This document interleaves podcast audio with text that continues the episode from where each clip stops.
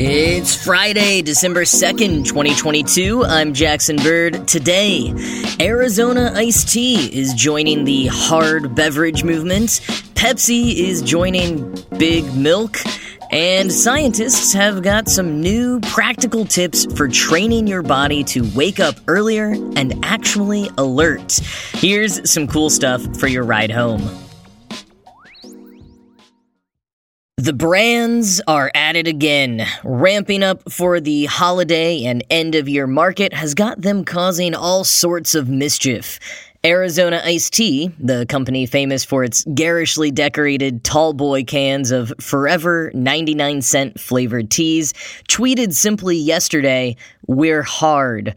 The tweet was accompanied by a meme, the one of the stick figure eating cereal and then spitting it out in disbelief. And in this case, the meme was showcasing how Arizona iced tea now has a hard, as in alcoholic, line.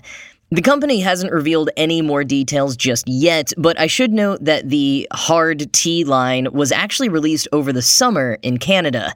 Debuting at a 90s themed pop up in Quebec in August, hosted by creative agency Mischief, the 5% alcohol teas are a collaboration with Molson Coors at least in Canada. No word yet on details here in the US, like when they'll launch, who they'll partner with. Presumably, they'll be in the same four flavors offered in Canada lemon, peach, ginseng and honey, and a half tea, half lemonade. All we do know for sure is that they won't be 99 cents a can. In reply to that expected question on Twitter, Arizona Ice Tea said, quote, "That's a public safety hazard." End quote. But on the even weirder end of the spectrum, Pepsi is trying to make Pilk a thing. Pilk, P I L K, that is Pepsi mixed with milk. And Actually, even though people are very divided on the idea of Pilk, Pepsi doesn't have much work to do on making it a thing. It already was a thing before they launched a big marketing campaign around it yesterday. So, as far as I can tell from some very cursory research, Pilk first appeared in an episode of Laverne and Shirley. Laverne is seen adding Pepsi to a huge bucket of milk in an attempt to drink her problems away.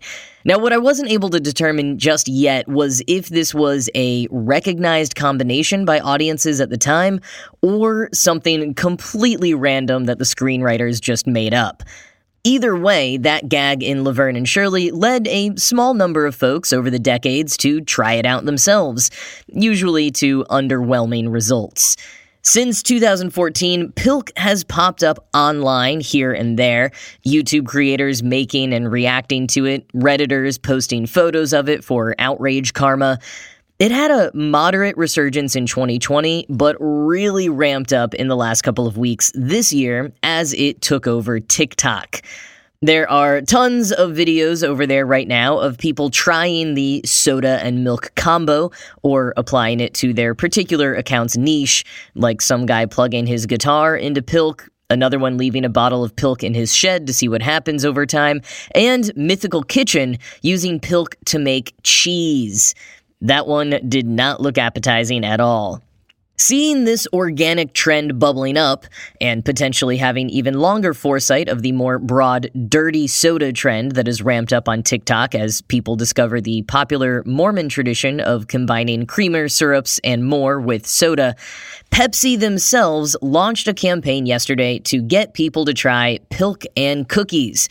Dropping a series of commercials starring Lindsay Lohan and Santa Claus, the company has also launched a sweepstakes for fans to win cash prizes in exchange for sharing their Pilk creations on social media. Chief Marketing Officer Todd Kaplan said in the press release, quote, Combining Pepsi and milk has long been a secret hack among Pepsi fans. Now, with the rise of the dirty soda trend on TikTok and throughout the country, we thought Pilk and Cookies would be a great way to unapologetically celebrate the holidays with a new and delicious way to enjoy Pepsi this season. End quote. Long been a secret hack among Pepsi fans.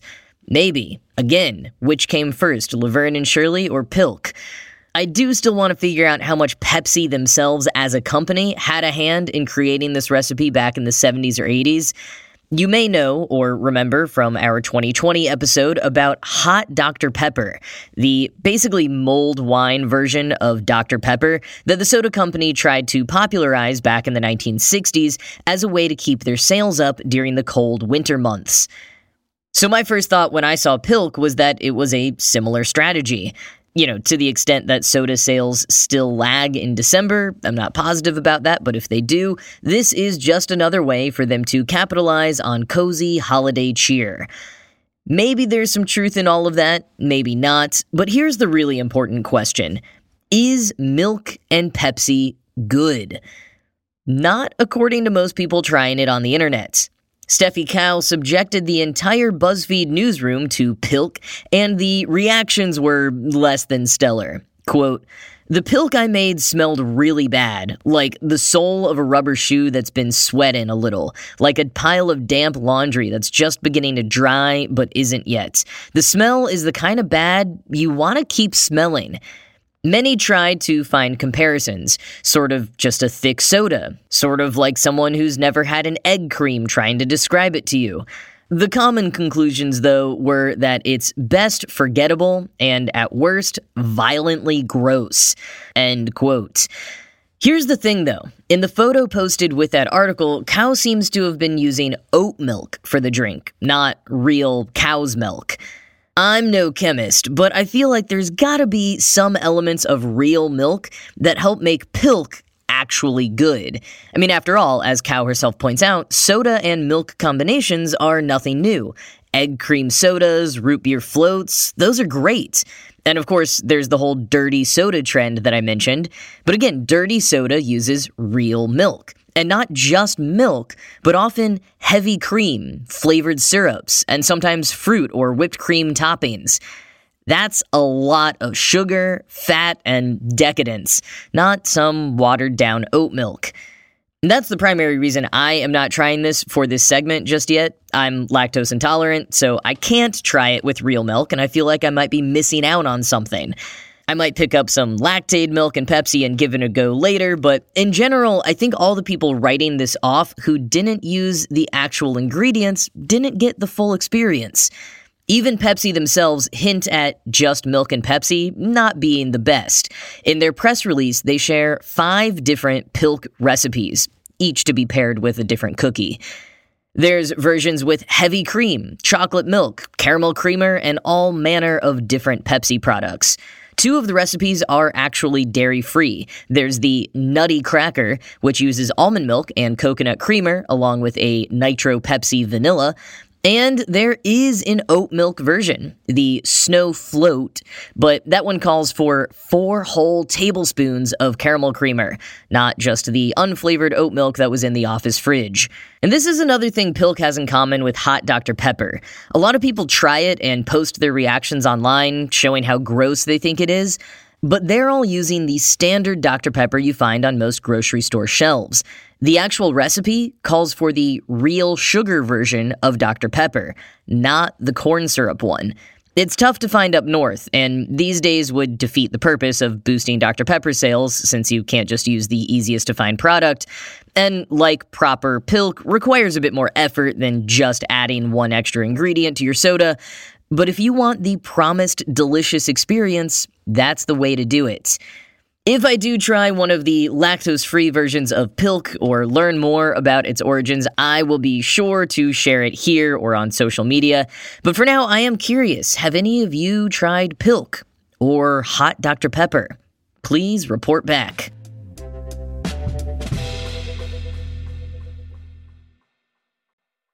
If you are not a morning person, this segment is for you. A new University of California Berkeley study has confirmed three factors that make a difference in being able to wake up alert and refreshed. And while those three factors, sleep, exercise, and what you eat for breakfast, are nothing new, the exact details of their findings were fairly intriguing. So, the research team studied 833 people over a two week period, including a few sets of identical and fraternal twins to help differentiate genetic and environmental variables. The participants were given watches that recorded their sleep, glucose, and physical activity, and asked to keep records of their food intake and general alertness at various points in the day. They were also assigned different breakfast meals for the duration of the study. Now, generally, the researchers found that the more you exercise the day before, the more alert you will be the next morning. The longer or later that you sleep, the more alert you'll be. And if you eat a low sugar breakfast rich in complex carbohydrates with a moderate amount of protein, you'll be more alert. Now, their breakfast findings there were particularly intriguing. Quoting Berkeley News, the worst type of breakfast, on average, contained high amounts of simple sugar. It was associated with an inability to wake up effectively and maintain alertness. When given this sugar infused breakfast, participants struggled with sleepiness. In contrast, the high carbohydrate breakfast, which contained large amounts of carbohydrates as opposed to simple sugar and only a modest amount of protein, was linked to individuals revving up their alertness quickly in the morning and sustaining that alert state. We've known for some time that a diet high in sugar is harmful to sleep, not to mention being toxic for the cells in your brain and body, said senior author Matthew Walker, UC Berkeley professor of neuroscience and psychology. However, what we've discovered is that beyond these harmful effects on sleep, consuming high amounts of sugar in your breakfast and having a spike in blood sugar following any type of breakfast meal markedly blunts your brain's ability to return to waking consciousness following sleep. End quote. And that is the interesting part of this study to me. It wasn't a study about how to wake up early or how to be the most healthy. It was about being mentally alert when you do wake up. And in fact, this study almost points towards not waking up earlier. They found that letting yourself have a lie in contributed towards waking up more alert than not. Quoting again, according to Walker, between seven and nine hours of sleep is ideal for ridding the body of sleep inertia, the inability to transition effectively to a state of functional cognitive alertness upon awakening. Most people need this amount of sleep to remove a chemical called adenosine that accumulates in the body throughout the day and brings on sleepiness in the evening, something known as sleep pressure. Considering that the majority of individuals in society are not getting enough sleep during the week, sleeping longer on a given day can help clear some of the adenosine sleepiness debt they are carrying, Walker speculated. In addition, sleeping later can help with alertness for a second reason, he said. When you wake up later, you're rising at a higher point on the upswing of your 24 hour circadian rhythm, which ramps up throughout the morning and boosts alertness. End quote. And while a strong independent correlation was found between physical activity and alertness upon waking the next day, the study did not yet find a reason for that correlation, and their speculation is nothing new. Exercise has been shown to help you sleep better and improve your mood, two things that could help you sleep better and therefore feel more alert the next day. But going back to this study's inclusion of twins in the participant sample, with those findings, the researchers found that genetics play only a minor and insignificant role in waking alertness. Given this, the team says, if you've never been a morning person, don't give up hope. It doesn't necessarily mean that that's just the way you are. There are tangible steps you can take towards becoming more alert in the mornings. Now, this doesn't wholly pair with other research, which says that we all have natural chronotypes or natural inclinations to sleep at certain times. However, even proponents of chronotypes do say that we can train our circadian rhythms to adhere to a different schedule. And Inverse recently interviewed clinical psychologist and sleep specialist Whitney Roban about just this method.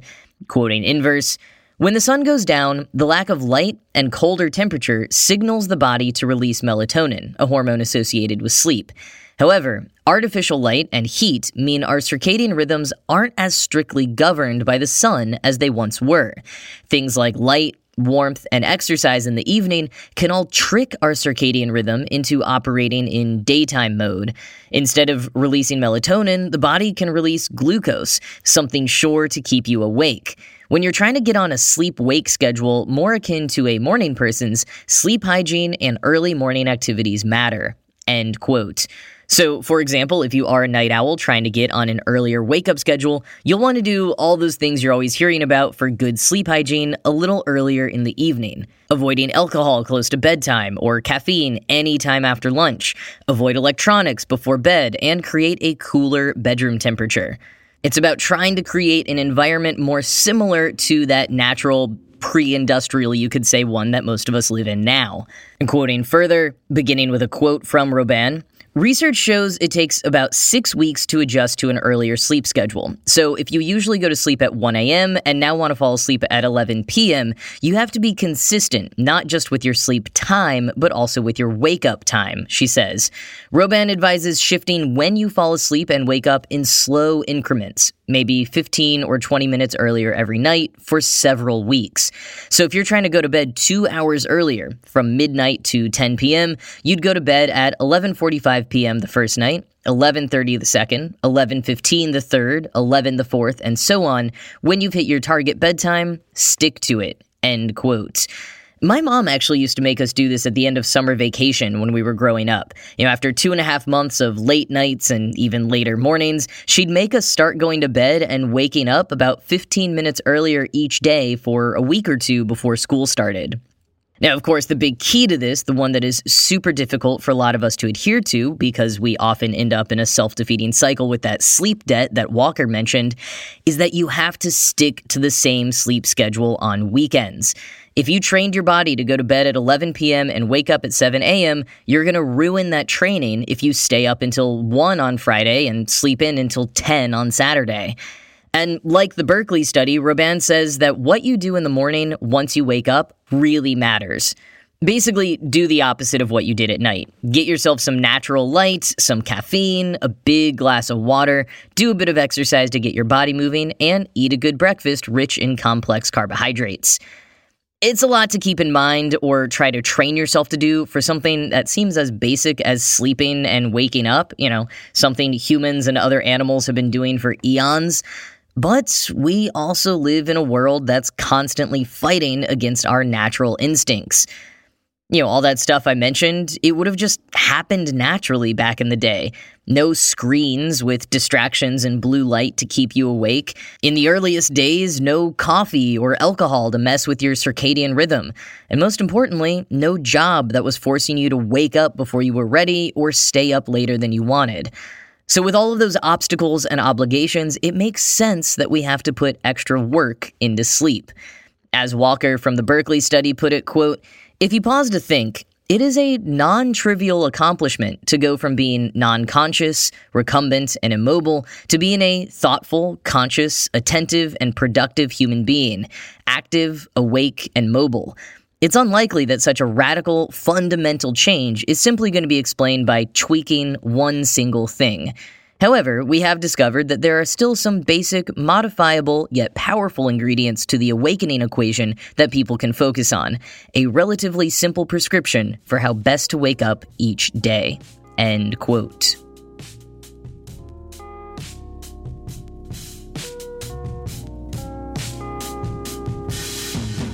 Well, that is going to be it from me for this week. This show was produced by Ride Home Media. I'm Jackson Bird, and I will talk to you again on Monday.